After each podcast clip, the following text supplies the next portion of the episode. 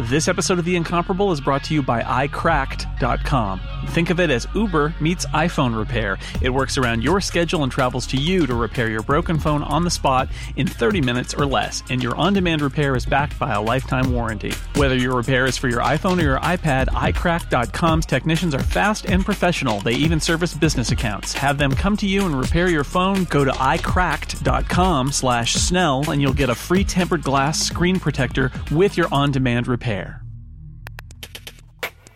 The Incomparable. Number 297. April 2016.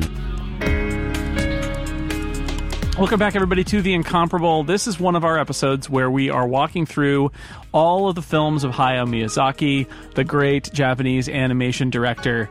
Uh, we have talked about, of course, Kiki's Delivery Service and My Neighbor Totoro. Uh, we are talking uh, in this episode about 1984's Nausicaa of the Valley of the Wind. Now, again, we did back when The Incomparable hadn't done almost 300 episodes, and we thought we could do like all of the Joss Whedon TV shows in one episode. We did an episode about Miyazaki. Yeah, Oh, we were young and stupid. just an episode. And we talked about it briefly then, but uh, now we're going back because, you know, these podcasts aren't going to post themselves, and we're going to talk about them individually, you know, a couple of years. So, Nausicaa, the Valley of the Wind, is what we talked about this time. Let me tell you who's on the Miyazaki Club. Uh, you heard him. Uh, he's complaining already. It's Steve Lutz. Hi, Steve. I- I'm not complaining. I'm just pointing out how how naive we were to think we could get through such fine works in Yeah, it's a true. clump. It's true. Also, this nut tastes really weird. That's my favorite line. I wrote it down from this movie. This nut tastes really weird. Uh, Erica Ensign was laughing at strange notes about the taste of nuts. Hi. Hello, I'm I'm happy you finally got into my favorite Miyazaki movie. Oh, very nice. admittedly, I haven't seen that many of them, so maybe it's a slightly skewed sample. All right. Aleen Simms is also out there. Hello and welcome to Miyazaki Club. I think there were more seeds than nuts. I mean, I don't know. It looked like couscous or something. Yeah, I know. He just Yeah. in the, he says this nut tastes really weird. Yeah. and she says Subtitle it's, says not. it's good for you. that was it. I was like, okay, interesting exchange. Good. He could eat a bootful of them. I uh, I w- and it wouldn't be boot. Miyazaki Club without John Siracusa. Hello. I'm assuming we'll all get our own fox squirrels at the end of this episode. Like maybe we should check Darn under well our better. seats. Yeah. Yeah, I'm looking forward to the Fox Squirrel's appearance in the upcoming Ratchet and Clank movie. pointy ears. I'm with you. Yes, Okay. he looks just like Ratchet or Clank rather. No, Ratchet. Whatever. Oh no! uh, so uh, 1984. It, it's uh, it's Nausicaa. It's post-apocalyptic. There are lots of bugs. There are some ostriches that are ridden. yeah, let me let me just do the opening. I know it's going to seem like this is you're going to do every scene step by step. I'm not. I just want to say a few words about the the very you know we've done the credits and just the, the opening sequence. I So, feel like- John, this is not an opening statement. It's a statement about the opening. right? Exactly. It was like okay, because you're not gonna. It's not. I'm not gonna. We're not gonna You do know, an opening statement. We're gonna do a Goodfellas and go through this thing a scene at a time, but I feel like the way this movie opens is just so so wonderful. Starting from the credits that we already talked about, it, with the sort of the backstory given to you in a, in a compressed way, with the beautiful mural, murals changing to the the the live action quote unquote, but you know animation of of present day. Uh, and we see Nausicaa flying. If you've seen the movie before, you know who it is on on little flying wind uh, wing, and she lands and she's wandering through this weird looking, uh, you know, forest or jungle or whatever. Her face is entirely covered, something that they did in uh, in The Force Awakens as well. Goggles, mask, everything. You can't even tell uh, anything about this person. And they do like a slow reveal where eventually she pulls up the goggles and then you can see her eyes and she does some more stuff. Um, and then uh, she's there with the the quiet moment on top of the Ohm shell, which is yet another instance of my uh, my emblematic of all the anime that I like, possibly emblematic of all anime moment where it's a quiet moment where she is sitting under the Ohm shell and the the spores, which look like snow, are just falling, and it is dead silent, and there's no Yeah. music, and she's just she's just watching the stuff fall. That is in the same slot as looking up through the water droplets in your diving goggles in Ghost in the Shell, or Kiki sitting on the hill listening to the radio with the wind blowing at the min, uh, the, the beginning of uh, Kiki's Delivery Service. That every anime movie that I like has to have that moment where it's quiet reflection, no music, no sound effects, and some beautiful scene involving nature. And then, of course, she hears the you know thing going on and goes off to to save Lord Yupa, which is her first major act in the movie, aside from finding the shell, is saving this uh, this old guy who's supposedly the world's best swordsman. Um, and then at the end of that scene, you finally get the full reveal of not just her eyes, but her entire face and her hair as she sort of exuberantly tears off her mask and runs over and gives him a big hug. I think that whole intro of leading you into who this character is bit by bit, uh, while showing you that for the rest of this movie, not only will she be the center of it, she's got her name in the title after all, but she will be driving the action. Like she does things. It, everything that happens in this movie that has any consequence is because of her for the most part. And she starts right out, right away of like, I'm going to go. I, am going to find the shell. I'm going to save this character. I'm going to bring this fox squirrel home. Um, and that's one of the things I love about this movie, and one of the reasons I was one of the first Miyazaki's I showed my children, even though uh, there are you know a couple rough slash scary parts where they were scared of the bugs for a little bit, is because it shows in a matter of fact way a unconventional character being essentially a conventional hero without making a big deal about it. I do kind of love that that she is revealed so slowly at the beginning that you don't really know Mean, who she is or her age, which I guess her age may be a little iffy uh, overall, even by the end of the movie. But but yeah, it's not revealed. You don't quite get an idea of how young she is. I don't think she's as young as she sounds um, No. until until quite uh, later on. And what you're really seeing is how capable and competent she is. This is a character who truly kicks ass. And I mean, you know, it's not to the point where she's, you know, killing the hell out of guys left and right yet, but we're still seeing her be pretty awesome at the beginning. Yeah, that's that's one of the first things that I appreciated about the movie because it's been a few years since I've watched it. Like since my husband and I got together in 2007, it's been a long time, um, and so I didn't remember a lot of it. And uh, she's prepared, like she's prepared and she's smart and she's resourceful, and you can tell that like we don't have the story on her yet, but we can tell that people depend on her to do things.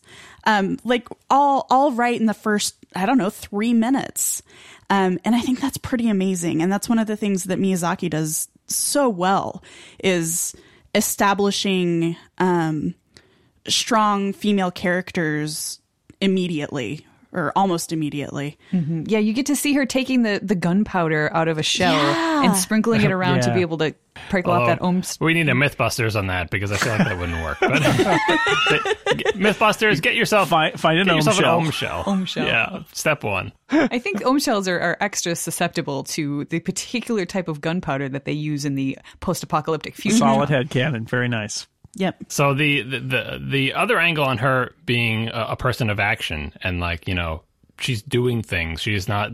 She is driving the plot. Is that the the thing that she does, saving this this great swordsman because he was in trouble and she saves him. Uh, again, all all matter of fact, she saves him. Like it, this movie emphasizes many, many, many times that heroism does not equal quote unquote manliness. Right? She doesn't kill the Ohm. Okay, that's not how she achieves victory over over the, the insect. She the, the job to be done is to save the person. She resolves the conflict by calming the Ohm down, right, and sending him back into the same thing with with the fox squirrel. The fox squirrel is cute. She wants to pet it it, you know, it's freaking out, it's scared, it bites her. She resolves that conflict not by teaching the fox squirrel who's boss or having the fox squirrel come to respect her as the, you know, the alpha or whatever. She does it by calming it. And it's not, again, they don't hit you over the head with it, but almost every conflict, it- with her interaction in that conflict is to try to do something good, She's is the good guy, right? Try to save people, save people who might even be your enemy or whatever, and to resolve conflict, conflict between people who are acting out of fear. And she is, I mean, it's not that she doesn't have fear. She has it. She has fear. She has anger, but she's always trying to de-escalate. And I, that's the other thing I love about this is like she is put in normal situations and she has to be the hero, but she doesn't do the stereotypical like physical dominance, manly, macho solution to these problems. She is not a killing machine. She's not even the world's best swordsman. She can barely lift the sword that she uses in anger later in the movie. Actually, she's a pretty solid killing machine. Yeah. truth be told. Right. She is. She just shies away from it because she doesn't want to be a killer, which I think Well, is yeah, yeah. even more admirable than not being able to do it in the first place. Actually, one of the only problems that I have with the character is she's almost too competent. She never really makes a misstep. I mean, the closest thing to a misstep is that she gets a little overwrought, I guess you could say, when her father is killed and she kills a bunch of dudes and then she realizes that was a mistake. But I mean, almost every choice she makes is the right choice in this film. but not not obviously so because there's a particular scene later in the movie when she is taken hostage like she's going to be one of the volunteer hostages or whatever and all the, little girls in the village are like, "Oh, Nausicaa, don't go. We look up to you," so on and so forth, right? Um, and she's like, "Oh, it's okay. I'll be back." You know, she's she's calming them down. That's when they give her the bad taste. They bring her their sack of nuts. Yes, Right, right. And they they go through the whole thing. Um, and she's all smiles, and then she gets on the plane, and the music cue when she gets onto that plane is the most discordant note in the entire movie, and you realize she's putting a brave face on this, but she understands, and all the adults understand, and you, the viewer, are now meant to understand that most likely she's not coming back because she's going to be dead. Like, or everyone in the village is going to be dead, or she's going to be dead, or she's never going to see anyone again. So it's not as if she glides through this movie as if uh, victory is certain. And they try to emphasize that by saying things are going badly, and she's putting a brave face on it, but she understands this what the situation is. Now she's she's able to you know endure, but she's a very sort of uh, she has a lot of perseverance and, and gusto, and she's and naivete naivete of however young she is. But she has her dark moments too when she's down there in her little thing with her with her weird little plants, and she understands that things are going badly for her whole valley, and chances are everybody she knows, including herself, could soon be dead. Yeah, I, I actually like the fact that she is so near infallible in this movie because it's just, it is a joy for me to watch it. And I like, sometimes I just like a little bit of escapism. And escapism for me at its best is where I have something like this, where there's a character who, you know, sometimes bad things happen to them, but it comes out all right in the end. And there's somebody that I can really identify with and and feel good about identifying with because they're they're doing the right thing pretty much all the time. And the the dark moments that she has are really more of self doubt and fear of the future. And that is something that I think probably everybody can relate to. I know I certainly can. So, so the, the dark patches that she has to go through are things that are a little bit more relatable to me than making a choice that goes really poorly for her kingdom because, you know, I'm not a princess. Does she have to be a princess, by the way? That was one of the things that I was thinking is like. They you all know, have to be princesses, apparently. All the women in this story, princesses. That gets to the core question that I have towards the middle of my notes here that we could address at any time, which is the the, the, the central question of this movie: Does Nausicaa live in a patriarchy? Hmm. Yeah, I don't know. I don't know. I just I had that Disney princess moment of like, well, of course she's great and she's a princess, but I'm not sure she needs to be at any point in the story other than the fact that she's that her father gets killed. But I mean, I'm not sure that was. I just it, it seemed to me like uh, almost like extra that wasn't didn't need to be there that she was oh she's not only all these great things but yes of course she's also the princess Well, I don't think it necessarily marks her as as inferior so much as it it just points out the fact that she's kind of a leader amongst her people, as is Kushana is a is a princess as well, right? I but is she a leader? Like that's what I'm saying. Like in, in the movie, obviously Nausicaa thinks of herself as just another person. But how does everyone else treat her? How is she living in a world that is essentially that, that, that treats women as lesser? Look at all the other women in, in their village. What are they doing? What are their jobs? What is their role in the society? Obviously, she's the, the daughter of the king, and so she's an important person. She's respected, and of course, people respect her and look up to her mostly because she's a good person. But at various points in the movie, like when the plane crashes, and they're like, "Everyone to the to, to the plane crash site, even the boys, Even Like, the boys, want right, all- I noticed they want all hands on deck to help rescue. No one considers having the women come, but then later, the you know the women they're all they're not in like you know the head scarves or covered, but they're mostly covered up and they're mostly carrying around food or children.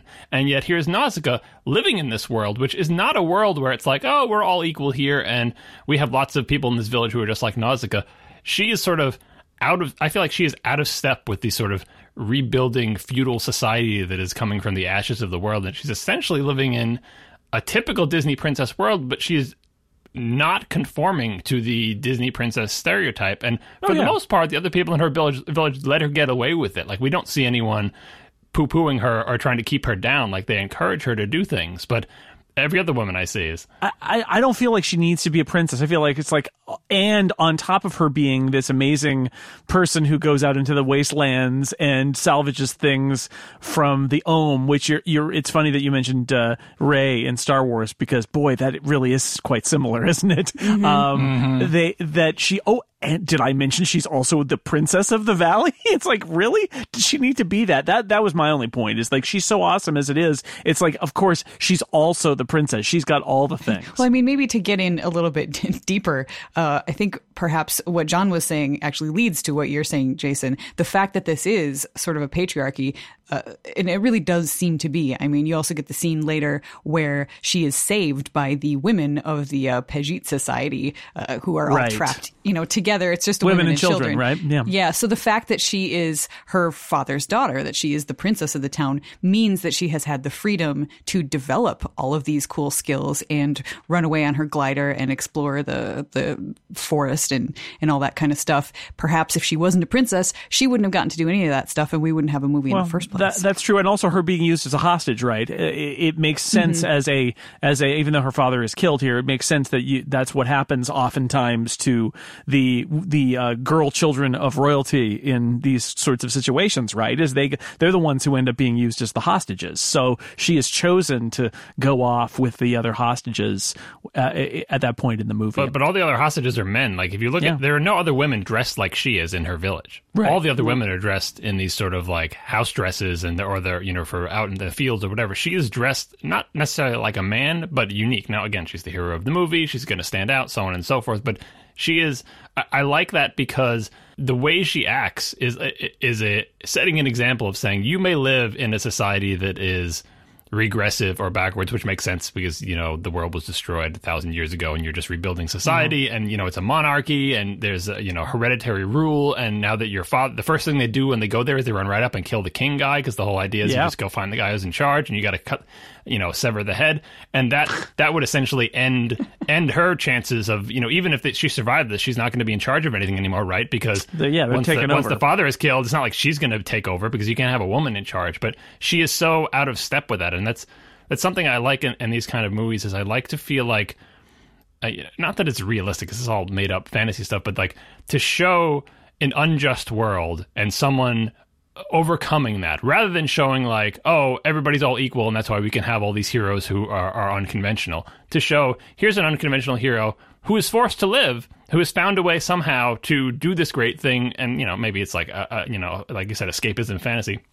Found a way to be like this se- seemingly against all odds within a society that is even more sort of backwards than the one you're currently living in I don't know how much I'd make of their, at least the Valley of the Wind being backwards, because it's clear that once Jihl is dead, that they all look to her as a Yeah. leader, the men and the women both. well because she's great at everything Well, she is great at everything. That's true, but the other princess is, is in charge, and the officer kind of only gets to freelance when she's not around. So she's yeah Right. I mean, Yeah, I mean, it's clear true. that these societies have formed in a traditional patriarchal way, and that there's a division of labor, and the men are the ones doing the heavy, the hard labor. The same thing with Kushana. I think uh, the the woman with the armor and everything who comes. She's Yeah. in, that's another Miyazaki trope of having having the big bad be a woman too. But again, she is clearly an exception. Like it's an army full of men. and She's leading men. Her second in command is a man, and the only reason she's in charge is because she's so exceptional. Exceptionally. Well, she's she's you know. royal, right? I think I think that this is the case where the royalty part goes above the uh, who's in you know men men and women part, right? It's like well, first there's royalty, and then there's men, and then there's women,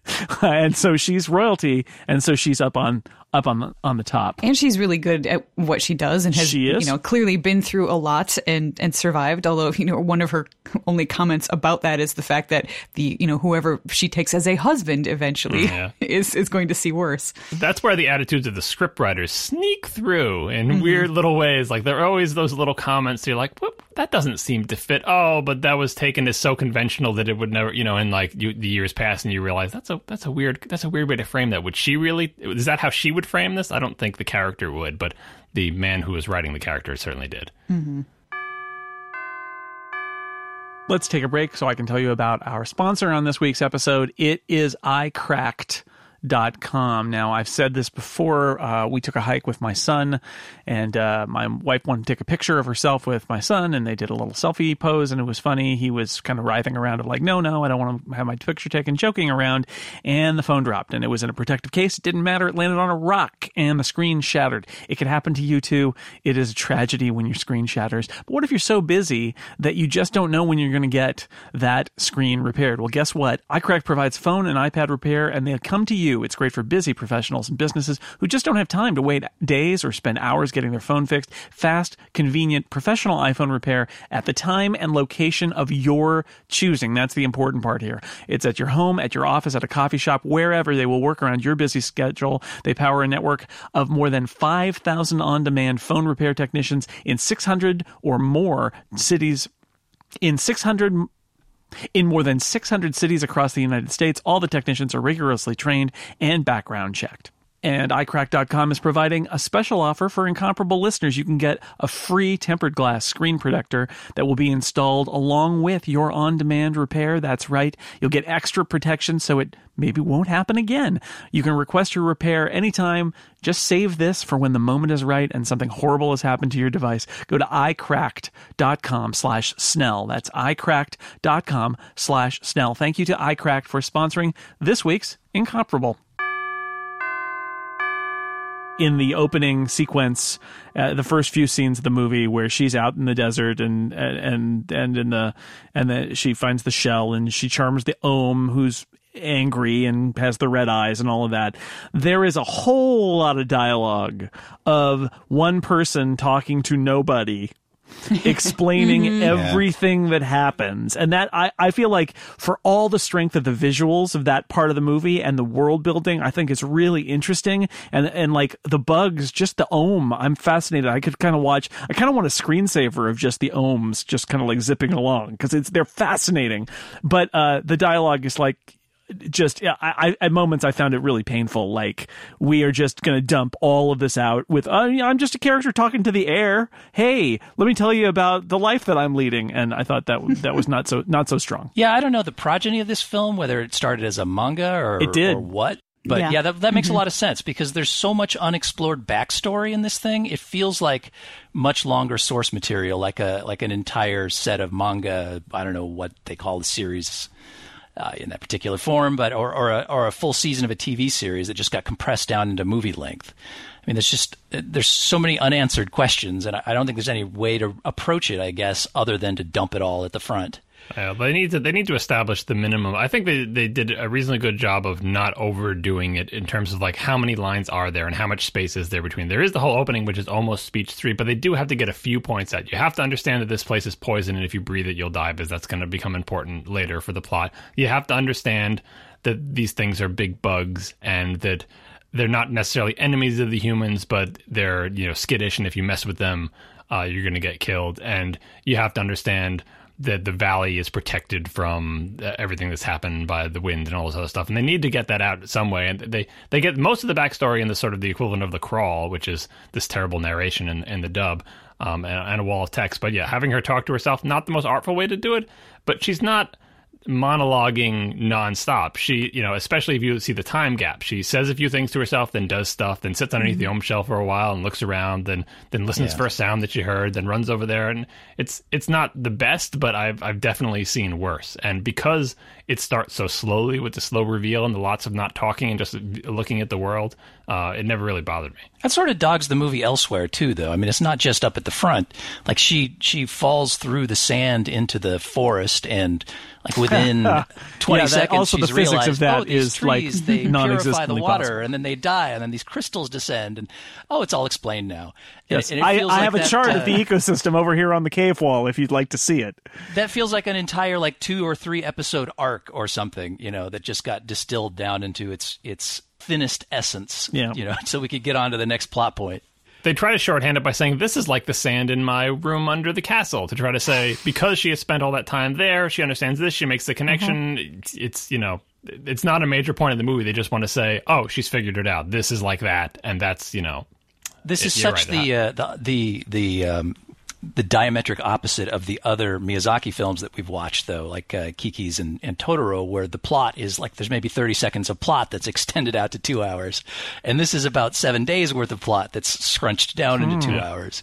It's a very different experience. it's like Mononoke in that there is this complicated plot and, and you know different different factions or who are fighting over something and there's the premise and there's the whole you know world problem and they really it is a bigger story that they want to like you could you could have made this into three movies if you wanted but uh, yeah the longer I never read the, the comics either but that that longer version is uh, surely filled with much more detail about this but this is the like I feel like this is one of the most conventional stories Miyazaki has ever done because you could do a straight up live action Oh, yeah. version of this and it's it is very straightforward. Post-apocalyptic there's a story there's a beginning a middle and an end. It there is no weird diversions. There's no like you know where the hell is this even going and is this even a story? It's just very very compact and lots of his other movies i feel like riff on this and slowly start to tear apart this formula but this one is just so has such good bones i feel like that uh, the, the the clumsiness of the exposition, uh, especially in the dub, because then you can just like read the subtitles, and, and it definitely does bother you less.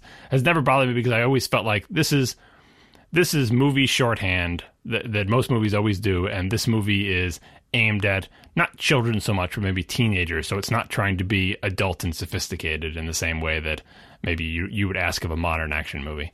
I'm not really recapping the plot, and there is a lot of it. So we, we have, I feel like we covered a lot of this. This it, we've got this initial post-apocalyptic world. There are lots of bugs. There Right. is the Ohm shell. Clint Eastwood rides into town on an ostrich wearing a gas mask and leg warmer. Yep, that's The leg warmers in this movie are sweet. The leg warmer game really hot. Okay, so let's talk about the 80s Right, for a that's moment. 1984. Yeah, it's a peak. Peak leg warmer. some of this the music in this movie is beautiful. Um, Mm-hmm. I do have a note at one point where I wrote down music cues from 1984, where all of a sudden this timeless story, then the, suddenly there's a doodle doodle doodle doodle doodle doodle doodle. Synth. I felt like I was playing a video game for a moment there. Yeah. I have the phrase painfully 80s in my note. Yeah. I, I, if I had this phrase in my notes, it would say "wonderfully 80s," painfully 80s, wonderfully 80s. I should qualify that. It's the end of a note that says the music in this stands out more than in the other Miyazakis I've seen. And the music in Totoro and Kiki's are both great. But here it's I, I think it drives the action of the film in such a key way that I is it always Joe Hisaishi that uh, Yeah, he, yeah, that's the, the same guy does all this music, which is mind blowing. If you think about think about the range between like the the Right. you I know- mean, not so much in the 80s portions, but in, in some of the others where things are a little more majestic sounding. And It's just there, there were there's there were a couple of cues that reminded me of when of the Terminator, the original Terminator, where it's like Yes, totally. Yeah. or quite frankly, music from 1984. And what it was striking because so much of it is classic. The the movie feels classic, the music feels classic, and then there are a couple of points where it is just suddenly this is a movie from 1984, not 1985, not 1983.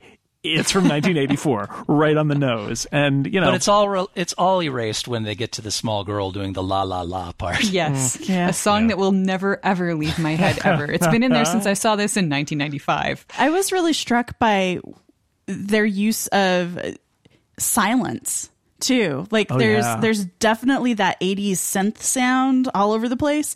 But there are giant swaths where it's just silent and the dialogue.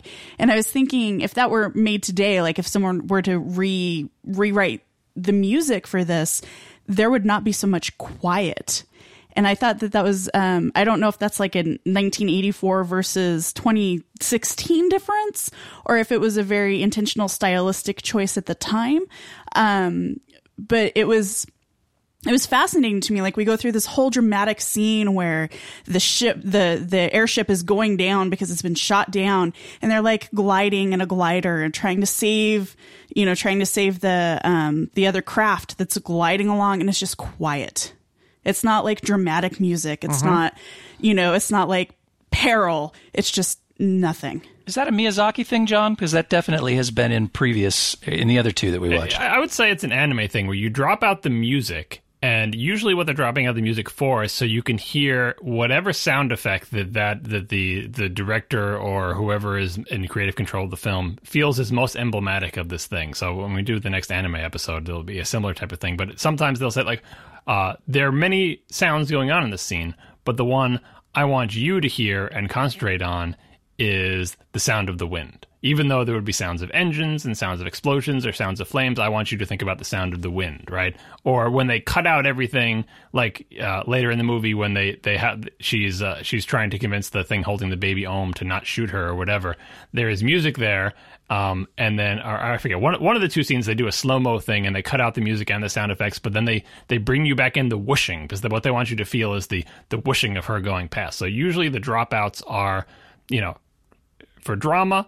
Um, and most of the time, with the exception of the one in Kiki where they really drop out everything because they want you to hold your breath when you see if she's going to catch Tombo, right? Right. Um, they they've put they want it. It's usually a nature sound basically, and because they want you to think about think of when you were in a similar situation. Even though there was lots going on, what is the one thing? If they could use smell, they would. Like, what is the one thing that that brings you back sense memory wise to a moment in your life that might have been likeness or that evokes this particular encounter or scene or setting or whatever? Yeah, uh, yeah, I like. Um, but we mentioned the silence at the beginning too, and the wind again. Miyazaki, we're talking about wind, sounds of wind. Um, I wanted to mention flying. So I watched The Wind Rises, Wind in the title, uh, which is uh, a recent Miyazaki where he, um, he, he it's all about airplanes and making airplanes and dreams of flying and things like that. And um, I was struck watching this about all the flying that's in this. You've got the you've got the glider uh, you've got the mechanics of like tethering the gliders to the the the powered craft. You've got plane slow plane crashes and fast plane crashes and dogfights in clouds and dogfights not in clouds. And uh, if I had to say there's a unifying thing about this movie above all else, I mean, the, the, you know, it, it, it's action in the sky. There's just a whole lot of action in the sky. And Um, there's a lot of big bugs flying around too. and they're Yeah, bugs, A lot of bugs. Miyazaki loves planes. In case you haven't figured this out, every, every movie that I he saw the can wind rises. I know he loves plot- planes. That I mean, but that was like a, a career capper. Every one of his movies, if he can find Oh, yeah. an excuse to have a flying thing, a flying contraption, a plane of some kind. Sometimes kind. it's zeppelins and girls on brooms, but you know, other times it's planes. Yeah. I mean, just think of how Kiki flies it like a broom. Like there's nothing special A about flying the broom. It's not bicycle, like- for instance. Right, but but think of how think of how Kiki looks when she's flying. How much how how much effort was put into make it look like. Uh, flying on a broom is not just you, we talked about this on the Kiki show. You don't just sit there and then it goes from point A to point B like it's a monorail, right? Flying on a broom looks looks dangerous and and skittish and like you're balancing on a wooden thing high above the sky he is obsessed with with uh, flying machines and the idea of flying, and it is in all of his movies. Uh, this one, yeah, this one is like totally like the doodles of a middle schooler of like I can make some. These planes look like they're made out of lead. It's like how could that even fly? The, the planes, a they look like bugs, which is great because like you know the society would build flying things uh, based their styling and design based on the things they see flying, like the bugs. Uh, and B, there's just plane after plane, two wings, uh, you know, four wings, wings in the back, wings in the front, round wings, stubby wings, the the unfolding wings of the gunship, the the, the glider thing. He just goes hog wild. Yeah, I, I love the, um, I loved all the plane stuff. I thought I thought it was really interesting. I, I love actually I kind of love the destruction of it too. That, that that we have that we have that whole crash at the beginning or near the beginning, right? Where the huge this huge ship that turns out is loaded down with this weapon. Um, and and she she gets on her glider, which is again her glider is one step away from being Kiki's broom, right? Um, she gets on her glider and she's like shouting, "Turn, turn!" to the giant airship. That's not going to work. It smashes. It breaks into pieces. The pieces rain down. Almost everybody's dead except for the one princess. Again, boy, it's all princesses who who says one thing before she expires. It's just it's spectacular. She's mortally wounded. They have they they try to get that across without showing you blood and guts, but the idea is she opens it up and is like, Yeah, that's a good you're- bit. You know, I'm not a doctor, but that's you're not going to make it. Yeah, she seems okay though. That's the problem with it. It's like, well, you know, you're fatally wounded in a very gentle way, but fatal. Trust me. Head It's all under her- injuries. all under- in a way that's visible clothes. as soon as we open your shirt, but Yeah, mm-hmm. otherwise not really very bad. clear. Yeah, yeah. This movie is scary enough to young children. I don't think they needed to add gore. But they, they, they do add it later when she, her shoulder is sliced. Yeah. and her That's, shot not the type well. of gore that I can imagine she was seeing under under the uh, Princess Listel or whatever her name is. probably Her, not. her, uh, but yeah. yeah. Well, you have that whole light. plane crash, right? I mean, presumably they're just like flaming and and s- bodies and pieces of bodies and wreckage and all this stuff. But Yeah, we get to see the graves later, but we don't actually see the bodies that they're putting into those graves. Right, right. But it's still it's spectacular, and that that that is one of the things that uh, stuck with me from the last time I watched it, and that I, I remembered as I watched it again. That and you get the dogfight in the with the clouds where they go into the cloud, but and also by the way, I don't think this is how storms work. That there's like a cloud and it's puffy on the outside, but inside it's really really bad. So Uh, you, revisit that in Castle in the Sky. Apparently, Yeah. that is how storms work. And uh, I guess. I mean, it's like a thunderstorm, I guess is sort of how it works, but it seems very much like it's just kind of a puffy cloud with bad stuff inside. So you can go inside. It's like Star Trek II, The Wrath of Khan, basically. You can go in or you can stay out. Those are your options. You can choose and, and where you want to fight. Um, but uh, anyway, I like the flying stuff. Miyazaki is obsessed with flying. I think the glider is beautiful. I love that there are different. He's obviously thought of all the different ways you can fly her glider. Like you can fly it from below, you can fly it from above. You know, you can, you've got like different ways you can the do two, it. the two person thing where one person lays on the on the board and Yeah. one person's up on the little suspender strap thing. here's how you land it. You can also jump off of it while If you're moving style, towards yeah. something and fly mm-hmm. and, and and crash into it, which is a maneuver she uses late in the movie. It's just Falling with style. there's a lot of flying. Yes. Yeah, And it's interesting to compare the animation of somebody who's super competent at flying with the Kiki's animation, where she's just awful at it. Yeah, but, and both of them look dangerous. Like when she, you know, says, "Oh, can you can you bring the uh, the Ohm uh, eyeball shell home? It's really hard for me to fly with it." And then she leaps Yeah. off a cliff, hanging to the bottom of her glider, and flips around the front of it to get onto it. It's like she she's not really showing off, but you're just like "Eh," you watch her do it. You're like maybe just oh, all right. all right, Well, you're now fine. she's not weighing down with that thing. She can do the style points. Well, she's like a kid who's who's put a lot of time into like learning how to skateboard or or you know whatever. Like she's you can tell like it's very evident that she's put a lot of time into doing this and from that we can extrapolate even further that she's done a lot of exploring and um, I, I think that that's a really cool little detail that um, it's not you know it's one of those subtle things um, that kind of speaks to who she is and what she does a lot more than you know that exposition would be if it's like well this is my seventh day out this week um, we have this experience we see her being an expert Yeah. can't be safe on a skateboard, Mister. Uh, should we talk about the fox squirrel? Um, we mentioned it. him- Teto. mentioned mentioned the fox squirrel earlier. She gets the fox squirrel, the fox i- i- who looks. I, I wrote down or Pokemon, one of those, and Yes. um, and it bites her, and she doesn't react. I still say Ratchet. and then it hangs on her shoulder for the rest of the movie. I, in fact, at one point, she's like been flung somewhere uh, and has uh, flung in the air, and she's fallen to the ground, and she may be dead, but he's still like hanging around by her, which I thought was I thought was interesting. He's he's very Well, he's very- waiting to get down her shirt. yeah, clearly. Is it her magic shirt that protects him from all from all injury and flames and, uh, and other toxins. things? And toxins, right?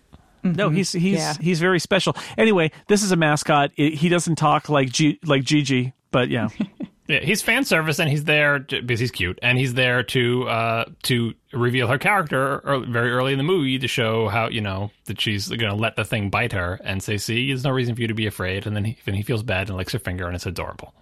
Yeah, he's there because it's an anime that's mm-hmm. aimed slightly at children. Like it's Right. it's just one of those things that's kind of required. and, And, really, I, for there's one, not many. Other, there's not many other cute animals in this movie. The bugs No. are not cute. Mm-hmm. Like even the mm. baby Ohm, borderline, right? right. no, I love it. I mean, of all of the the many anime things I've seen with adorable animals, I, I think Teto is probably my number one favorite for most most cute and most the the one that I would most like a stuffed like plush figure of for myself. I have a little um almost I don't know if I'd say steampunk, but I mean one of the vibes that I get out of this movie too is that this is like dreams of sky pirates and stuff like that, right? It's daring do in the high in the skies and That's Castle in the Sky. You're thinking. and well no, yeah but this well it really is It well, it, it, well, Miyazaki's got enough to spare, but we, we get it here. We get the we get the board. They're boarding the ships, and she's flying around. And I feel like the the fox squirrel on the shoulder thing. It is a little like a pirate parrot. It, I mean, it's just it gives her a little bit more of a like kind of a dashing like I am here, and I also have a creature on my shoulder because I can do that. I'm that cool.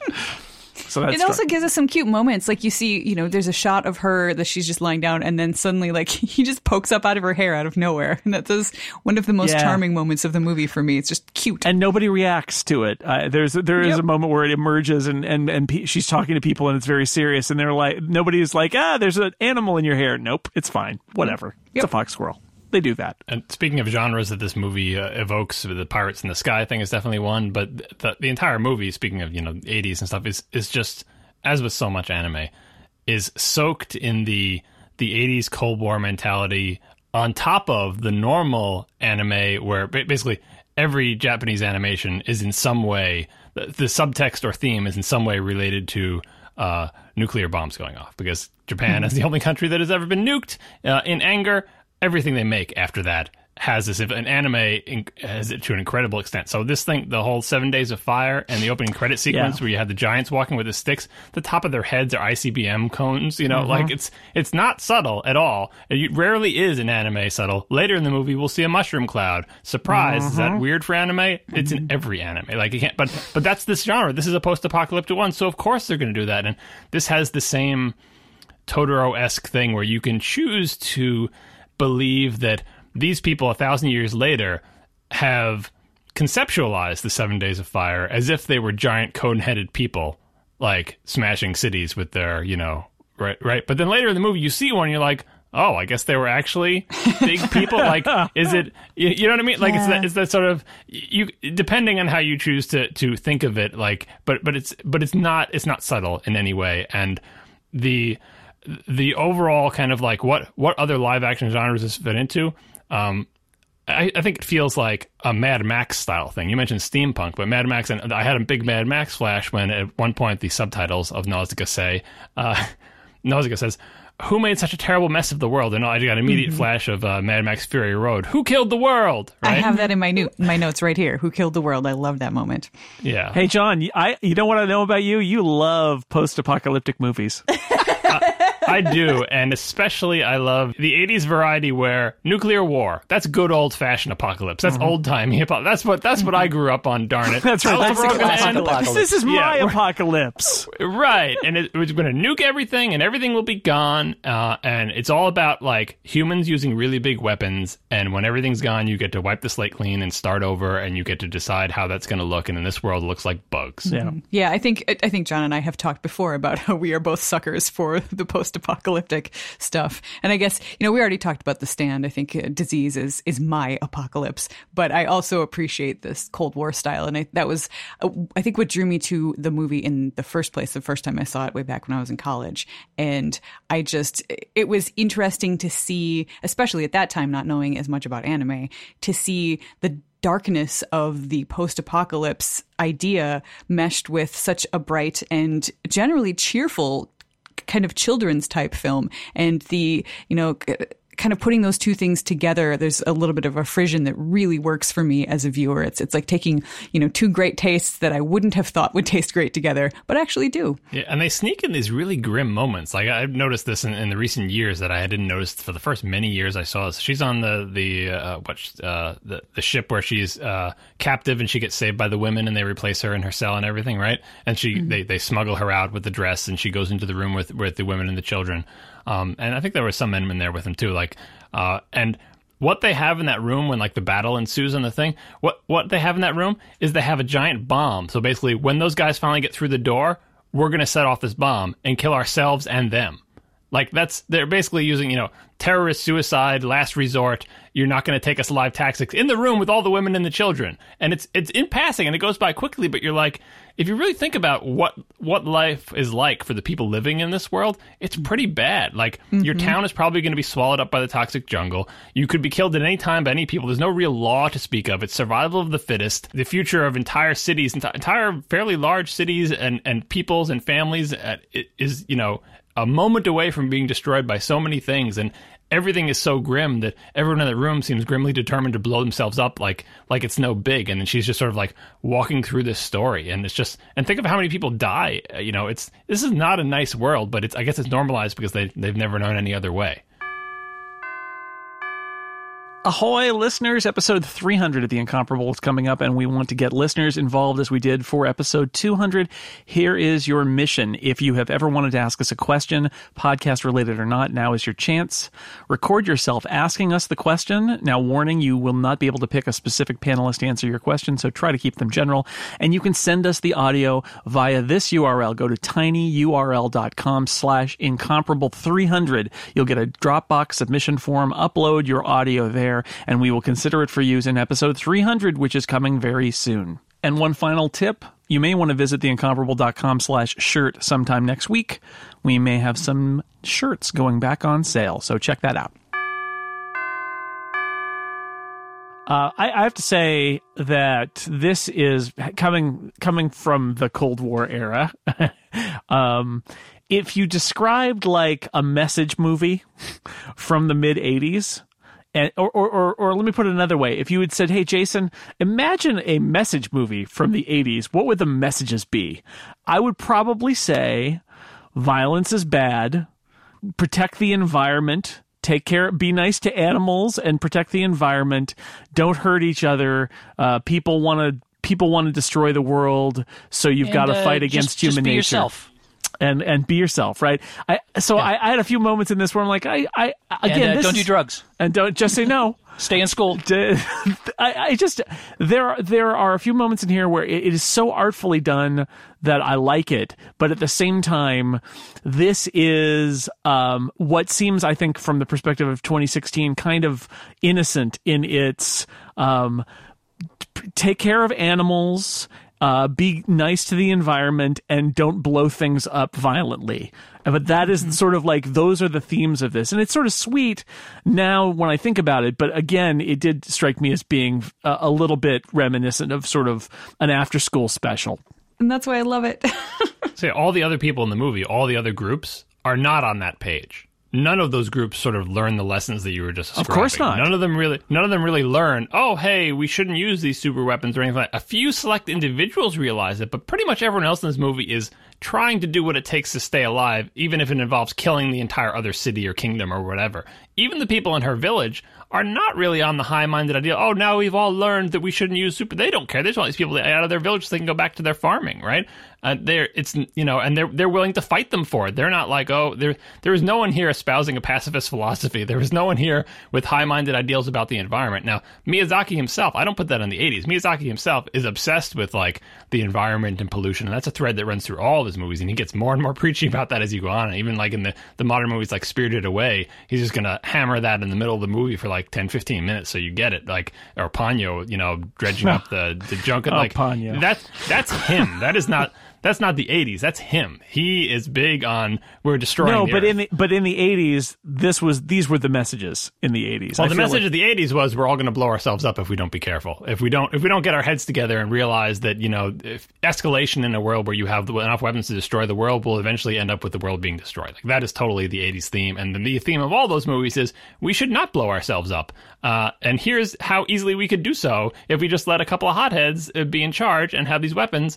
We should not blow ourselves up. We shouldn't have these weapons that you know, but Pandora's box is open. So be real careful we don't blow ourselves up. And yes, that that was a lot of the theme. But in this one, I like the fact that that even at the end, you get the idea that you know, Nausicaa didn't need to learn this lesson. She already knew it. And everyone else didn't learn the lesson, right? They're just going to be like, oh, we'll go back to our village and Nausicaa's alive or whatever. And this whole same thing will happen again. And that, that's one of my questions on repeated viewings is they, they show a couple flashbacks of the Ohm. Like every time the humans have tried to like fight back the toxic jungle, the Ohm have come out and trampled across them. And during those scenes, they show the Ohms trampling like skyscrapers. Yeah. So it's just like Zion in the Matrix, where like civilization has been rebuilt three separate times in this thousand years, up to the point where you had skyscrapers, and the Ohm were like, eh, eh, no, and and wiped that it was what out. I thought. Yeah. yeah. Look at Pejite. Pejite has been built up enough that they have a giant dome, and it ends up getting trampled by the Ohm. Yeah, and then the, the spores spread. I mean, they're able to build these technological airplanes. I mean, they've got flight Right. licked, really. Well, and again, they're talking about at that point how the the toxic jungle or the Sea of Decay has spread over the years, and so I suspect what's what's happened is that uh, these are some pockets of civ- civilization, or at least cities that have survived uh, through the thousand years, and then gradually get destroyed over time as the as the sea spreads and the ohms kind of. Well, uh, but but it's the hubris. It's not that the sea is spreading. It's that the, the, the humans get all uppity and they're like, we have this big city, we've got skyscrapers. Why do we tolerate these big insects in these no go zones? Why don't we take Right. our big weapons, go over there and blow the crap out of them? And every time they try to do that, these big ohms come out and go eh, and and smash their bodies into their cities until they're dead, and then their bodies become breeding grounds for the next spores. So their previously safe city is now all toxic jungle. Right, and so it's that's the, the whole lesson is like his whole thing of being in harmony with nature and everything, which is his personal theme and also a big Japanese theme of, uh, you know, why couldn't they just been happy in their city? They would have been fine, but eventually they feel like no, men must dominate the earth, and you know, Miyazaki is taking the righteous hand of his own and saying, no, you you know, don't don't fight against nature. Nature will always win. And then the later lesson is, see, oh, this toxic jungle stuff is actually doing something, trying to clean up the stupid world that you ruined, people. So just leave it alone. If you don't fight with it and you can live in harmony with it in, in the valley, you'll be fine. If you fight against it, uh, it's all going to end in tears. if only they could all have seen that tapestry with the prophecy on it, Indeed. this all could have been avoided. Well, the prophecy was that the guy in blue with the beard is going to come and save everybody on a, on a big golden field. It's just it's just a run of the mill like savior sort of thing. And and I, the first time I saw it, I didn't take much note of it because how many times you see oh this you know the legend of the savior is going to come and save us or whatever. And of course it shows a dude. Like why wouldn't it? You know because that's the world that she lives in, right?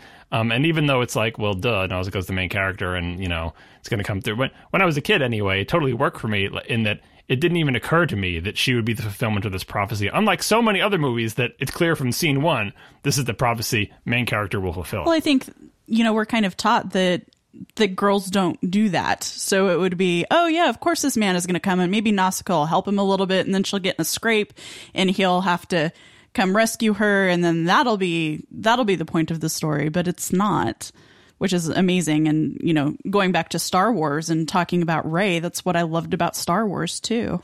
And, and they have to show it to you they, because because it's so unconventional. They have to show you like, look, bearded guy, right? Gonna morph yeah. into. Do you get it, kids? Because you can't. Because if you don't, like, I mean, like I said, yeah. when I saw it as a kid, it didn't occur to me, and they needed to do that, and I was glad they did that. It's like, oh, all right. No, I see it. Yep. Thanks. I do really like the fact that the reason she's in a blue outfit is because her pink dress has been soaked in ohm blood. Yeah, blue ohm blood. They're, they're, so they're like horseshoe crabs. It. The ohm. I want to talk about the, them, the sandworms of this piece. The ohm. um, uh, they're they're uh, they're not, not cute, but uh, no. I kind of I kind of love them. There be these big mm-hmm. segmented dome with lots of eyes, sluggy. They're like roly polies yeah. with and friendlier tentacles than you usually yeah. get in the Japanese. Yeah. They have very friendly tentacles, and also there's a scene I wrote I wrote down in my notes that I can't decide if Nausicaa uh, really thinks the Ohm can understand her when she talks to them, or if they're just talking, she's like she would talk to a cat. Like, no, like they calming, can understand it. That's, that's, that's another thing that I think it revealed itself on repeated viewings. They mentioned many times, like, oh, when the bug is in the village, and the guy's like, oh, we got to shoot it, and the other guy's no, you know, the young young guy's like, let's kill it, and the older guy's like, no, no, no, if you kill it, if we kill even one bug, like the consequences. There's no telling like, how we'd suffer for a single insect's death. I wrote that down too. Right, and so there's an acknowledgement and with all the other backstory about the Ohm and like carrying the baby and the Ohm coming and destroy the city, these are not dumb animals. Like they, they they understand the concept of revenge. That one of them dies, they're going to tell each other about it and come get you. All through the toxic jungle, like word spreads. They're communicating. I mean, they're not. yeah, I'm not sure. Humans, I'm not sure but... they can understand what she's saying to them when she talks to the baby Ohm and is trying to take care of it. But oh, that... not not the baby one, but they are they are established as essentially magical because you've got the glowy things sure. that essentially are healing her, and you you imagine that they are communing on a level in which they are communicating in, in a much more sophisticated way, and like that these these these animals, all the bugs, but especially the ohms, are much smarter than like say an elephant or any other kind of animal. They're they're smarter than a dog. They're smarter than a dolphin. They are essentially could be the new dominant life form on the planet. Maybe they're not quite as smart as the humans, or maybe they're just you know they're arranging themselves in a different way. But uh, if you think of them as just big charging buffalo, you're missing a lot of the, uh, the, the the thrust of the plot of the movie. That the idea is that they are they are intelligent, which is supposed to give another as- angle to the aspect of like the humans who hate the bugs and want to destroy them and just treat them as vermin. And it's like, well, not really vermin. Like they're they're kind of your competition for uh, ownership of this planet going forward. I don't see that at all. I, I see that pretty much everything they do could be pretty much chalked up to instinct. Yeah. The charging, the red eyes. I mean, but the, every, you need more than instinct to know that a, a, an insect in the valley has been injured. So let's go get them. Yeah, but I right? think it's they, they because, represent the ecosystem. Like they're they're one of the forces of the of the uh, ecology of right. the planet, and they they we are speak for uh, the giant dead trees that drop crystals. yeah, they they're a cleansing force. They get angry, then they but but they're almost like the like the wind. They're a force of nature that is part of this larger uh, environment that they're in. I'm not sure that the ohms are going to be, you know, building cities anytime soon, but I think they are part of the part of the the, the ecology of the planet. And and uh, when you do things that are bad, they come and smash you. Not building cities, but just the idea that they have communication, that they, that word spreads among. They don't have written language, well, that's true but ants, clearly too, they have. right, Right, the- and more yeah. than more than just pheromones, like the idea that hey, they killed one of our guys over in that village, so let's all get together and go destroy that village, right? Or let's all go get together and destroy that town and sacrifice ourselves. You get the idea that they, the Ohm understand that they are sacrificing themselves, so they're just not mindlessly. I don't know. I, I think the don't Ohm are much smarter than, than Yeah, you. I don't you get that at all. Yeah, I don't think- I totally don't think agree so. that they are the force of nature type thing, but I, I think that they are they are the clear successors to humans because that's one of the questions in the movies like that I think Nausicaa voices at some point like will will the you know the the the sea of decay spread? And like are, are humans going to make it essentially? And I feel like if they don't ohms are clearly at the top of the intelligence chain of the various bugs that are in there. And they seem very thoughtful and they seem very social and they seem to care about their young. Like i mean what what other animal of any intelligence level amasses the entire herd to go after one baby that hmm. never happens in any society except for something as sophisticated as humans because other you know other big animals don't care about your baby they're certainly not going to gather all let's guys let's all go get that baby that never happens i feel like well, it- no, that's that's basically what it is. Effectively, is that if the baby's being killed, that's like one spore on a tree in the Valley of the Wind. It indicates that you know there are humans here, and the destructors of the planet are here, and therefore that's where we need to go, and that's what we need to crush. Well that's the, that's their plot reason of existence. To me it didn't i didn't read intelligence into it as much as sort of a kind of almost mystical wisdom.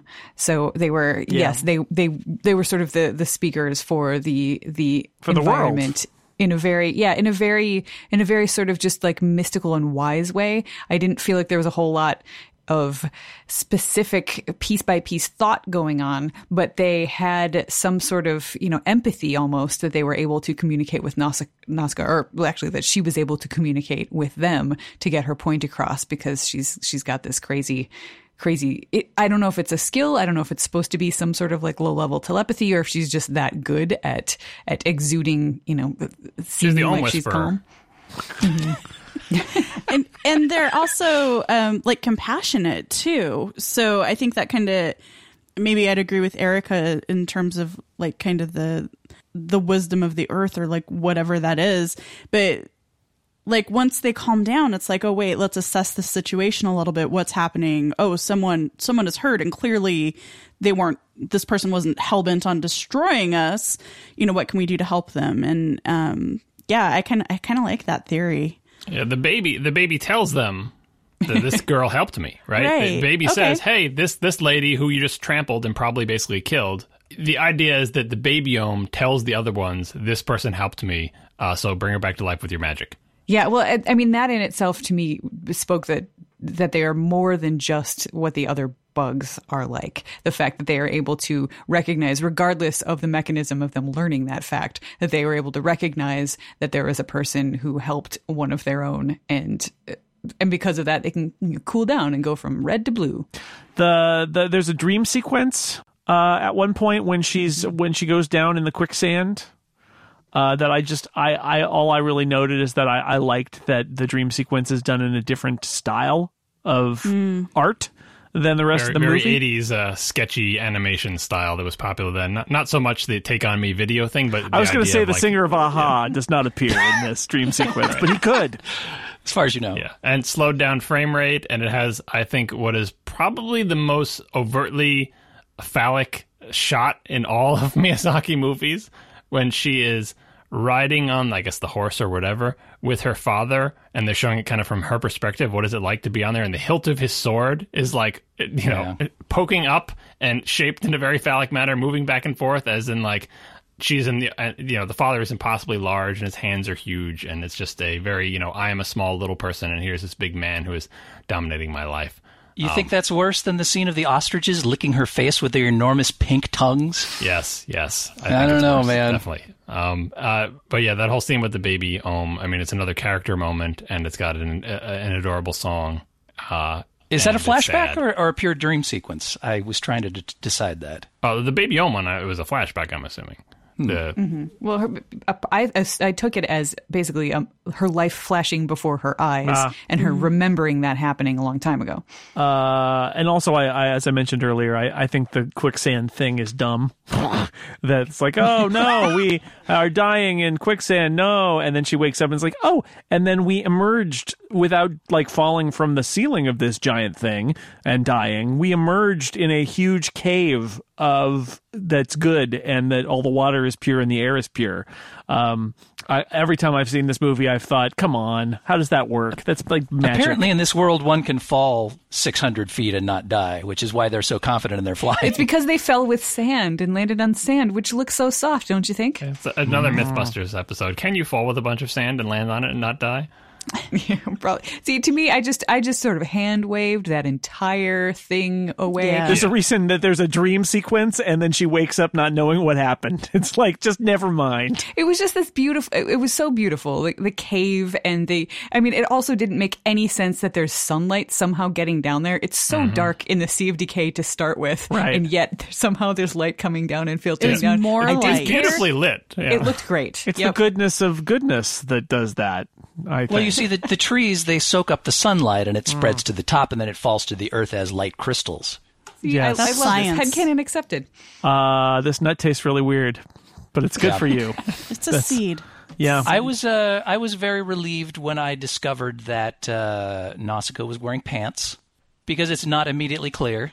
The last time I watched this, uh, yes, it took me a while to sort of figure that out, and I had to like pause it and screen cap, and I was like, "What is going on here?" So yeah, first thing when I started watching this with Steven, I was like, "By the way, just please note, she is in fact wearing pants. They're, they're just kind of flesh colored." yeah, the flesh-colored leggings from the skin of some animal. Right. We do still get a lot of scenes of her skirt blowing up from behind, which is Yep, yeah. and those are tight fitting pants. yeah. Yep. The giant warrior, I guess we could talk about. Um, Yeah, it- I love how that, that giant is such warrior. an anticlimax. Like this big warrior, they're building it up and they bring it out before it was done cooking, and it just falls apart, just like Yeah. they said it would. But you know, you got you got to go to go to war with the warrior you have. You know, That too feels like something that's somewhat of a missed opportunity that would have been a lot more impressive had they stretched this out longer into multiple movies. yeah. I almost wish it wasn't there because it just when I think about the movie, when I think back on it, I never remember that it's there anyway. It clearly doesn't add anything for me other than some like flashy lights at the end. Um, so I don't. It, it's a weird thing to me. Well, it highlights the futility of what they're trying to do, right? I mean, they're so hell bent on killing each other that they're willing and, that, to. and that they're going to go right back to the old ways. Like if if you you know they don't yeah. have the access to these weapons, but if you give one of them access to the weapons, immediately they're just like, we got to use this to kill the other guys. Like this, Right. is, it's their first instinct. It's you're fighting over the weapon is the reason half these two things are warring with each other. Because oh, I heard they have a weapon, we have to go take it from. 'em. Oh, we'll take it back. Oh, we'll use it against them. And then in the end, like they they use it against nature instead of against man. Because they're like, oh, we need to regroup. Let's not fight each other. The Ohm are coming. Let's use this big man-made weapon against them, and it falls apart because it's like you can't, you know, you can't fight against nature. Don't even try. Um, and they have to have the scene where he shoots out the big thing and it makes a gigantic mushroom cloud. Uh, boy, Japanese can draw mushroom clouds like nobody's business. Like very dramatic, big flash of light. It makes no sense that he drew a line with this laser and it makes a mushroom cloud, but damn it, we're gonna have a mushroom cloud and it's gonna look good. And it doesn't matter because the Ohm keep coming. and it means also, you know, you're ruining it. You're doing the violent thing that led us to this terrible, uh, terrible place, and that that's the message of that firing it. Although I did have that moment of the the uh, simplicity of the plot, where when it needs to not be there anymore, it just dies, and they basically are like, oh, I guess it died. It turns into orange It goo, which is anime anime shorthand for guts. Yeah, Is not not uh, unique to Miyazaki.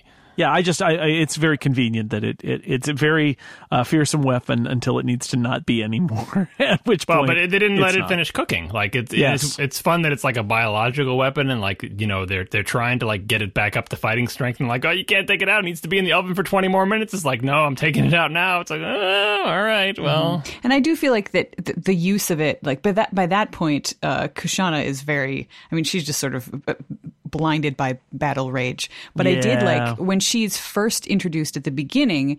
Her the, the way she's going about things is really crappy, but her motivations are actually uh, understandable. It's not like she's a mustache twirling villain. She wants to take the world back for humans because you know the the sea of decay is an awful thing as far as she knows. She doesn't know the truth about it because she hasn't fallen 600 feet through sand. So she just wants to to help her people and and not just to help her people, to help the people of the valley too. And I I like the idea that that I can see things from her perspective and and that she's not just evil for the sake of of evil. And then, you know, she sort of goes the wrong direction as things go along and just gets more and more fed up and angry and just wants to fight, fight, fight. But at least at the beginning, she was a, a somewhat more interesting character. She's a proto Lady Eboshi, basically. Lady Eboshi is uh, in Princess Mononoke, the supposed Uh-huh. antagonist woman, but you are forced to, you know, recognize that, or at least, uh, you know, understand where she's coming from, uh, because her motive, she does lots of good things, and her motivations seem to make sense logically. She just happens to be on the wrong side of the magical world that Miyazaki has set up, in which she really shouldn't go against nature because he's writing the story. Damn it, and you're going to lose. Uh, Miyazaki's a really pastoral kind of guy. I- I- you know, the, I- Japan is interesting because it's got these incredibly dense urban centers, and then it's got the countryside. And I, you know, I, with all of his work, uh, a love of the countryside, and I think a skepticism of technology and density of. Uh, of uh, you know big cities seems to be a, a theme that I see, and so uh, I was thinking of that when when I when we get this kind of imperialism of the troops coming in and saying, "Well, we're from the we're from this you know bigger civilization, and we're going to take over you quaint little people who live off the land here in this special little valley. Um, we're gonna we're gonna take over for you." And I, I felt like that was right up Miyazaki's alley of saying, um, the, "These are the people who live off the land. They understand. They're closer to the earth than you are. They understand it better than you. It's always going to be better for the the small group of people out in the countryside than it is for some outsiders from the city who think they know better than the people from the country. And you know, this I, I see this in Kiki. I see this in Totoro. I mean, this is something that he does uh, again and again. Yeah, well, they have the luxury of not having been developed because they're protected by the wind, and they can afford to not have to. They don't. They don't have to fight wars with other people. They're in this secluded valley. They're protected. They don't have to build defenses against the toxic jungle. They're not constantly fighting against bugs and doing stuff like that. It's all like they're they're kind of like laid back, like oh we. And then the other ones, you imagine the other humans are have a much much more difficult struggle against nature and so they're all bulked up and they're fighting against each other and then the valley gets in the middle of this. Like we we were just here doing our thing and being our little village and you guys come and basically destroy mo- almost the entire thing. They had to burn down that 300 year old forest. They crash the plane. They're fighting each other's there. The, the, then the ohm are coming towards them. It's not not a good movie for the valley. And there's all the the the bucket heads, the helmet heads are they're the worst. That's true. You know, and even just strictly from an aesthetic perspective, I actually have that in my notes too, that it was a really neat just juxtaposition to see the the military airplanes with all that gray metal, you know, with lots of rivets and stuff flying in over this pastoral beauty of the Valley of the Wind. And there's such a contrast between the two of those. It made that scene even more sort of, you know, heart clutching because it's like, oh no, not only are they being invaded, they're being invaded in a style that's so completely different from the life that we have seen them living so far. It was painful. Life is just better when your primary industries are crops and windmills. well, uh, you do wonder if that's sustainable though, like because they do show like when she she meets up with Lord Yupa and they're like on their way back home. There's a bunch of windmills and stuff out there, and you're like, so maybe this whole windmill being protected by the wind culture used to be spread out much farther, and like this is the last bastion because they're wandering through towns that seem to have windmills just like theirs that are close to their home, but that are totally overrun by the toxic jungle and the desert and all this other stuff, and so they're still safe. But I mean, again, Nausicaa's question is this is this it for humans? It, will will the, the Sea of Decay take over everything? Are we going to make it?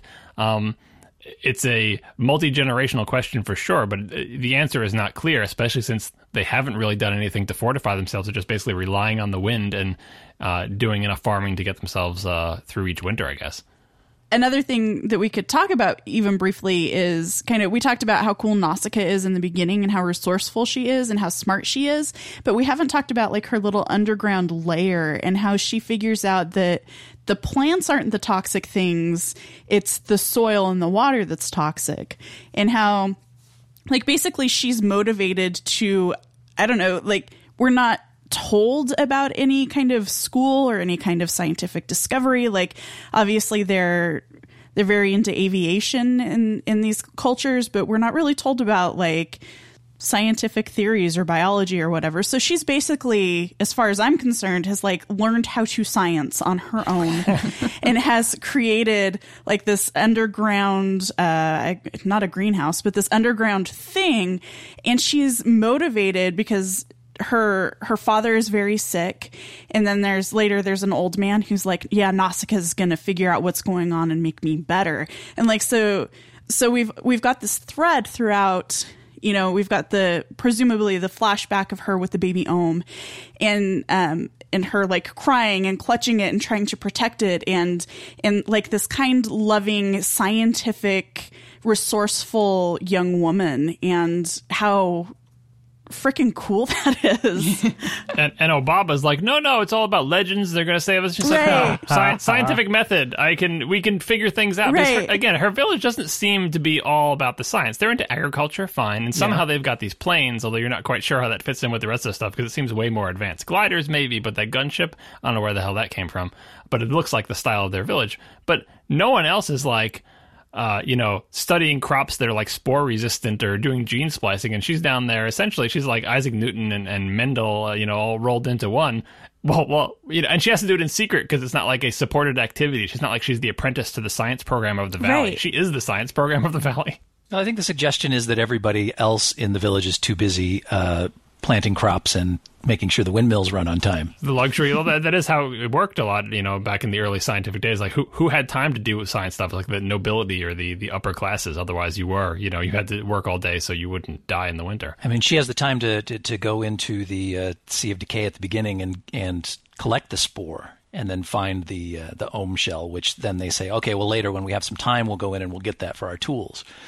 So, I think just by necessity. Hmm. Now, I, I'm I'm actually kind of confused as to why she's so secretive about it, other than that perhaps the rest of the villagers will be so disturbed by the fact that she's hanging on to talk what they consider to be toxic Yeah. spores. Mm-hmm. I think I that's think it. That's That's it. It's, it's like the Yeah. baby ohm. Like, why are you keeping a baby ohm? Like, even during that sequence, I remember the first time I watched it, kind of understanding the dad. It's like, do you really want your kid to have his own because they look cute, but like, you know, like like monkeys, they grow up to things that can tear your face off or worse. So maybe, you know, and they take the thing away. Oh, don't kill it. Oh, they're going to kill it. Like, because you can't have that stuff in the village. So the same thing. She's being secretive because she's learned as she's grown. People don't like it when you bring stuff back from the toxic jungle and go, look what I found. They're like, uh, no, please, you know, because if one of those things gets on their plants, they got to burn the whole forest down. So you can kind of understand why she's hiding it uh, because, and again, because there is no culture Right. supporting her, Right.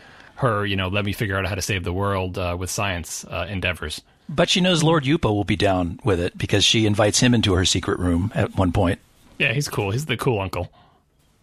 Yep. He's he's been places. He knows stuff. He's the cool uncle who will stop your sword thrust with his wrist. Yeah, I don't know. if That's the best defense mechanism, but it, it worked. The uh, yeah, there there you get he got he gets some cool sword fighting stuff. There's a couple of amusing sword fights where there's uh where you know there's a big there's a lot of back and forth and then uh, somebody sort of like just wills their way to push a whole bunch of people away from them, which is a classic classic maneuver where you go, "Oh, now I'm fighting three of you." Push and they all fall down. It's like, yeah, I'm cool that way.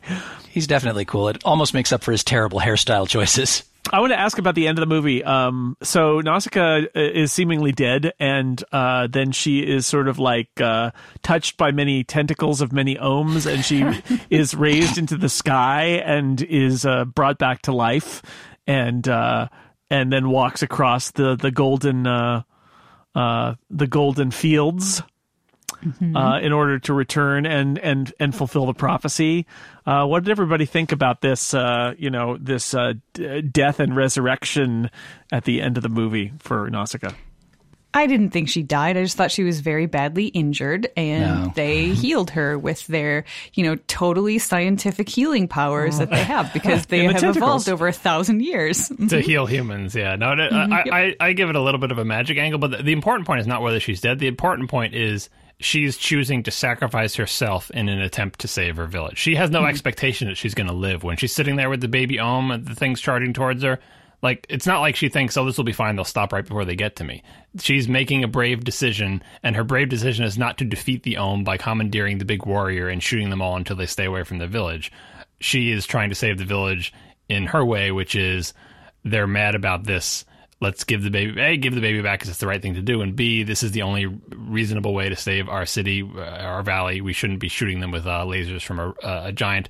And to make this happen, you know, I'm going to sacrifice myself. Even saving the ohm, I'm going to like stop it from going into the acid water because it doesn't know by having myself go into the acid. I'm going to, you know, like she she wins the day by sacrificing herself, whether or not she actually went all the way dead before they brought her back to life or not. And that that is another example of heroism does not equal uh, vanquishing your foes with strength. Like it's not they're they're not equivalent. Like manliness and macho ness and all that type of stuff is not the only way to be a hero. Yeah, I don't think she is dead, although it's clear that the villagers from afar think that Yeah, she the kid, is. the kids are hmm. shouting very loudly that she's dead, and the grandma is saying, "Yeah, probably, probably They're, she's they're all little doctors. she fulfills a prophecy. Then everybody okay with the prophecy fulfillment? That was another sort of rolling eyes eh, thing that I did. which is, she not only does she have to be a princess, but she has to fulfill a prophecy. Okay, It was it was cute. I, to me, it sort of fit along with with the bit of mystical wisdom that I was reading from the Ohms. I I felt like the the idea of, of a prophecy bringing it all together was was kind of cute. And I, I would have been fine without it, but having it in there was okay. And and like Steve, I was really cool with the idea that her dress became blue because of the Ohm's blood just staining it, except for the design on the front, which is apparently resistant to Ohm blood. And uh, Yeah. and yeah, so I was I was good with it. Yeah, I mean that's the that's the movie. That's the formula. You're going to be the hero. You're going to fulfill the prophecy. The twist on it this time is that if you're young uh, and steeped in uh, uh, 80s culture like I was, it doesn't occur to you that she's going to be the, the hero, and so they have to hammer it home in the thing. But in the end, it is a formula movie about you know saving the world from destruction through heroism. And she's a princess, and she fulfills a prophecy, and that's that's how that's how these movies work. So you know, it's I, I totally accept it because this I think is a great example of that genre that it does things in an interesting way, even though it basically follows every point of the formula. Well, and it's it's it's very Miyazaki, right? Like the the whole mysticism and prophecy type stuff is there. It's just it's in line with what he does, pretty much all the time. does everybody have to be the chosen one? You know, does it? But I guess the, I guess so. well, in If 1984, movie, you so did. yes. I mean, people weren't tired of those tropes yet in 1984. They were Weren't just they, Steve? Something that you did. Well, not in animation. Maybe maybe in uh, in Japanese animation, but certainly not in what we were seeing in the states. That's what you got. That was uh, that was your classic uh, tropes. All right. Anything else we should talk about that that we haven't brought up so far? If you've got some things on your list, now would be a time to get them off your list and into the podcast. I really like the exchange where the Tolmekian soldier pops up and says, "Counselor, we await your orders," and he responds, "Shut up." And the guy says, "Yes, sir." And Oh, yeah. dips his I- head back down again. That was awesome. Yeah. Yeah. What do His you want us to do? "Shut up." Nothing. Go away. All right. Yep. Got it. Yeah. That was the little chain of command. That's that's exactly how they should always go. Right. Just go away. All right. Got it. Stop I like me. the uh, the credit sequence, which is uh, like in Kiki, where you know the movie is over, right? But they give you the uh, the main story is over, but we want to tell you how all the people that you care about, what happened to them. In Yeah. the The future. We're not- epilogue. it's not going to be a thing. Yeah, exactly. But it's going to be the credits are going to roll over. There's going to be no dialogue. So the things we learn in this one is. You basically have peace between the Valley and Kushana. They don't resume that battle that they were going to have when they were interrupted from the Ohm. The Tolmekians leave the Valley uh, peaceably, we, we imagine. Uh, new windmills and wells are built. Nausicaa is there helping them, you know, get their, their feet back under them. They plant They replant forest the where the forest. forest that was burned down. She teaches the kids to fly gliders, um, which I, I don't know if this is a new democratization of the gliding lessons. Previously, only the royal people had gliding because we don't see anyone else on gliders earlier in the movie. But it, in the mm-hmm. credit sequence, she's like, "Hey kids, I'm going to show you all how to be glider flyers like me," which is adorable. and the air will be filled with their high pitched screams. right. Well, that, she just like chucks them off a cliff, hanging onto a wing. It's like that doesn't. And she's like, "Well, I guess the ones that fall, you didn't make it." It's like baby birds. Look, I'm flying! Look, I'm flying! yeah. Asbel goes out with exploring with Lord Yupa. They're just like off the two of them. You know, Asbel does not stay and marry Nausicaa. Like they do, they do not live happily ever after. He goes off. He's going to be an explorer and seeing how what what the other humans are up to and checking the extent of the, of the Sea of Decay with Lord Yupa. Uh, and then uh, Bugs be bugging. Yeah, I actually because because I ended up taking my computer into my room and uh, watching most of the movie by myself. The battery on my computer died exactly as the first credit came up. And I was so tired, I was falling asleep anyway. So I just shut my computer and, and, and set it down and was like, yeah, I watched the movie. This morning, when I opened my computer up and, and plugged it in, it immediately started playing from the place that it left off. And I got to see all of this nice falling action and found, find out, you know, what happened to the characters. So I, I felt like I, I had a nice little, I had a nice little sleep on it before I was reminded of, of what happened to all these characters I, I loved. Aren't there some scenes there where they're working on the windmills as well? Yeah, I said the, the new the new windmills and the wells, Yeah. like they're getting they're getting their town back into shape and Uh, drilling the new impression- wells to the clean water. The impression I got from that was that perhaps they had worked out a way to pull up pure soil and water so that when they replant the forest, they're replanting what is effectively a non-toxic forest. But They already was- knew how to get clean water because they said this is just like Right. the water from our well. At but the soil Like, was tainted. So, yeah. I don't know if they found out a way to get soil, but like, but the, the, the but there's there's sand at the bottom of their well that's pure as well. So, Yeah, like if you if you take this movie to, to be like, oh, this was nuclear war, right? That's not how radiation works. Like plants don't make it go away. Like it's it's a little These bit plants tougher. do, Yeah. John. a little bit tougher. I know you want to do, but like it's a little bit tougher nut to crack with the whole subatomic particles thing. Like it is uh, radiation and decay really don't uh, don't stand up to uh, biological means of dealing with it. It's going to be there until it's not going to be there. But anyway, uh, this is all you know. th- You can make up the rules of this world uh, however you want. Um, uh, but yeah, like you would think, like if everything is polluted there, like you see basically the people getting, you know, like, like the bumps on their hands or whatever. You're assuming the father and all, you know, this is the fate of all men who are, live near the jungle. Like we're all just going to die young from presumably a cancer-like ailment. Uh, which seems like kind of a bummer, but you're like, but how do you even live to that age if all of your soil is tainted or whatever? So, I don't know. It's kind of like the uh, the spaceships in Star Wars that move at the speed of plot. The the, the toxicology of the uh, the sea of decay uh, does what it needs to do for the purposes of this story. as satisfying as that ending montage is, I still find the Miyazaki ending comical, where everything is resolved and boom, the movie's over. Now here's the montage. It's it's called a happy ending. I'm not sure if you're familiar with it, but it's, No, but mo- it's so most kids abrupt. movies.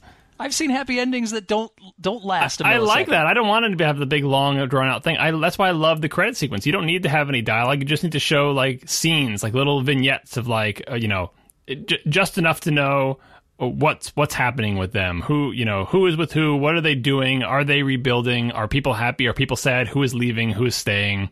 Uh, that's I, I love that. That's the perfect way to wrap up a movie, rather than like otherwise you have to figure out some way to end it. End it at the you know at the resolution of the major conflict. You don't even need to. I, I forget where they ended. I think they just ended with like, oh, she's alive and we're all happy. That is the end. You don't need to drag it out anymore. I wonder if this this was technically the first Studio Ghibli film. Is that correct? Uh, the studio think was so. formed after this movie. This was Oh, like okay. the movie that made Yeah. Studio Ghibli. Yeah. Yeah. This is early times, though. Yeah. Yeah, but if you think of like Future Boy Conan and other things like, you know, building up to the Miyazaki that we would come to know, a lot of this is all proto, you know, later, even though, yeah, if this one wasn't Studio, if Studio Ghibli hadn't yet been formed yet or whatever, like technically speaking, corporation wise, if you look at this, you see a line straight from this through to especially uh, Castle in the Sky and, and Princess Mononoke. I'm just wondering if the fact that they packed so much story and so much stuff into this movie necessitated the use of that uh, that montage over the credits instead of actually drawing out the ending more, and that informed future Miyazaki films because it seemed to work well. Yeah, I mean, I don't think he made up that thing. It's lot, lots of movies do that, but it's it's satisfying. And if you're an animator, oh, we get to do a bunch of animation, and we don't have to deal with uh, dialogue or moving lips. It's just people smiling and doing happy things and being together, and it's it's a visual payoff for watching the rest of the movie and coming to enjoy these characters. You just want you want to see them be successful and happy and uh, have things be resolved. Um, and you don't need there to be a, a plot in that part. All right, we're to wrap it up here. Uh, it was fun to revisit uh, Nausicaa and talk about it for more than like eight minutes, like we did on that one podcast that one time. But we will be back, obviously, at some point in the future with another Miyazaki movie. I would like to thank the members of uh, this edition of the Miyazaki Club for joining me tonight. Aleen Simms, thanks for being here. Thanks for having me. Erica Ensign, thanks for joining us. Thank you, Jason. And all I have to say is la la la la la la la la la la la. Close. It's gonna be in my head forever, forever and ever. Steve Lutz, this nut tastes really weird. Boy, if I had a nickel. it's been a pleasure, Jason. I'm glad I could join you all tonight. Uh, I agree. I don't think I like this one quite as much as the previous two, but it is a fascinating movie, and I did enjoy the experience. So, And John Siracusa, thank you, as always. Thought I was going to get a fox squirrel instead. I got a baby ohm, which is cute, but not quite the same. Yeah, you can't keep them. You gotta, you gotta Right. take them back. Throw them back. Otherwise, you get your house gets crushed by ohms if you don't take it back. do not feed them after midnight either. No. that's a big problem. Mm-hmm. and thanks to everybody out there for listening to this episode of The Incomparable. I've been your host, Jason Snell. We will see you next week.